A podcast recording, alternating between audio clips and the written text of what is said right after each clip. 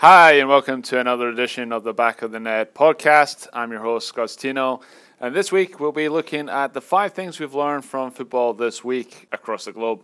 There's only one place we can really start, and it's the Premier League. It's the same old, same old in the English top division. Arsenal start the season with a defeat, mainly thanks to Arsene Wenger's inability to spend money during the transfer window.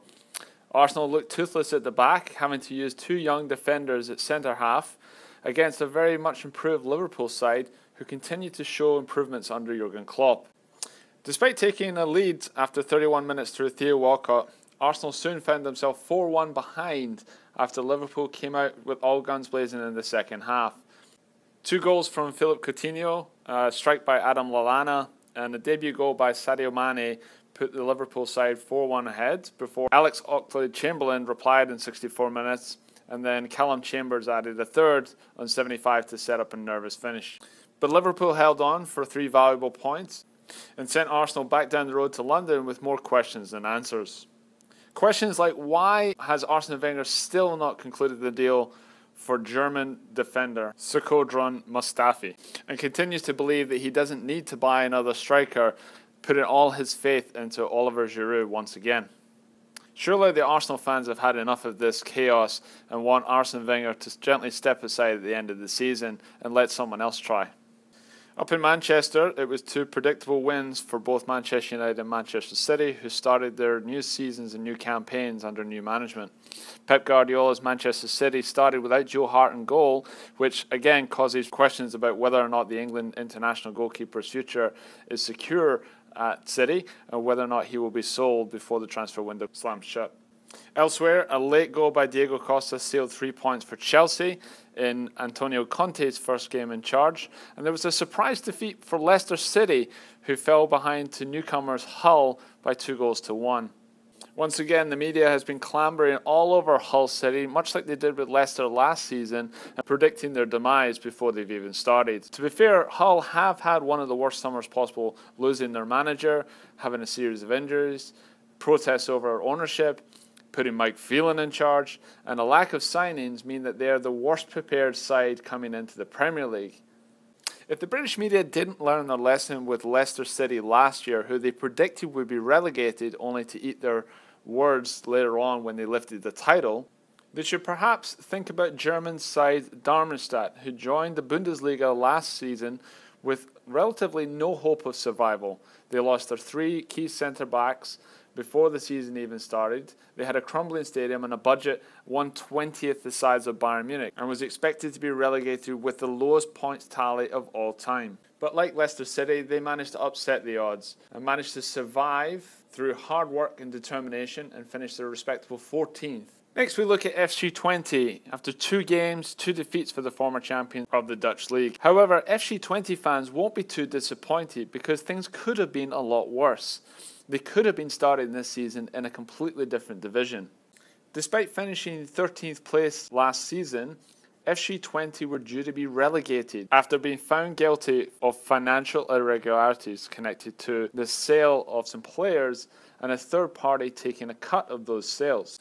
The former champions, who famously were managed by former England boss Steve McClaren, see his YouTube clip for his fantastic Dutch accent, appealed against the decision, which was eventually overturned by the KNVB, Holland's ruling organization. And FC Twente were allowed to continue in the top division at the expense of Graafschap, who were relegated. Thirdly, Real Madrid secured yet another Super Cup title last Tuesday in Norway at the expense of Seville, Real Madrid secured the title with a 3 2 victory after extra time. Right back Daniel Carvajal secured the victory with an 119th minute goal after Sergio Ramos pulled the cup away from Seville in the 93rd minute with a late equaliser.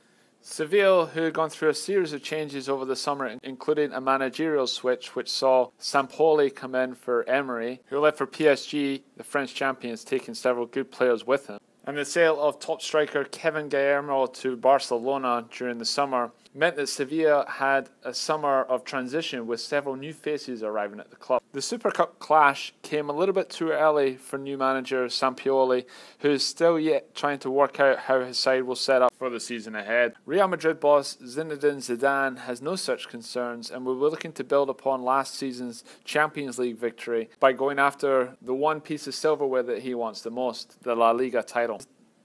Over in Rio, at the Olympic Games, the sound of O Canada is reverberating around the city as Canada advances to the semi finals of the women's tournament.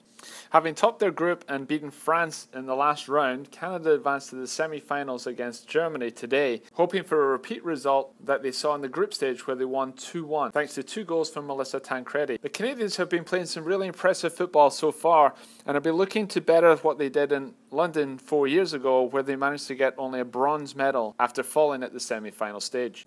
If they can beat the Germans today, they'll go into the final against either host Brazil or Sweden, who dumped the US out of the tournament, with Hope Solo calling them a bunch of cowards for the way that they played. A little bit of a sore loser, are you, Hope?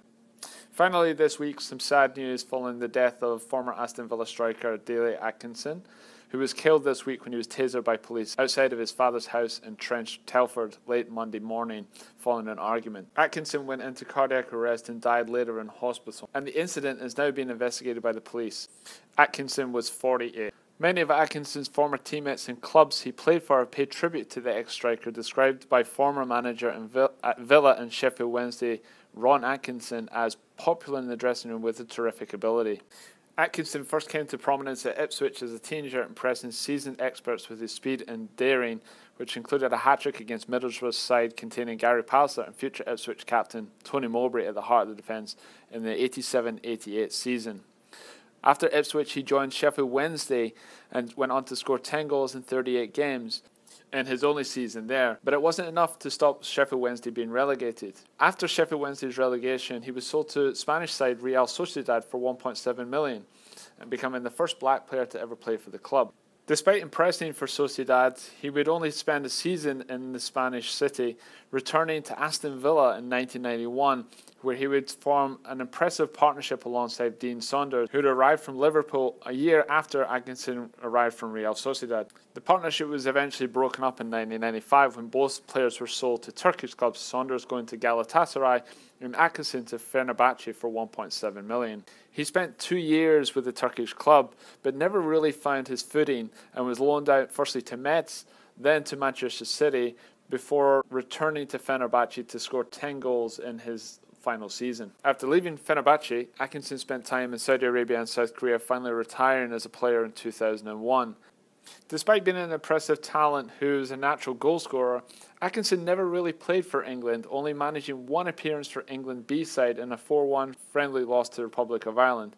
He did manage to get on the score sheet that day, highlighting his quality, but it wasn't enough to convince then manager Graham Taylor that he should be called up for the full squad. Atkinson will always be remembered for his goals, some of which you can see on YouTube. And I urge anybody that wants to see some fantastic strikes to go online and check them out. Atkinson will be remembered at Aston Villa's game this weekend, as well as other clubs across Europe where Atkinson played his football. So that's it from us. Thanks very much for listening. Tune in next time. And don't forget to check us out at backofthenetblog.com.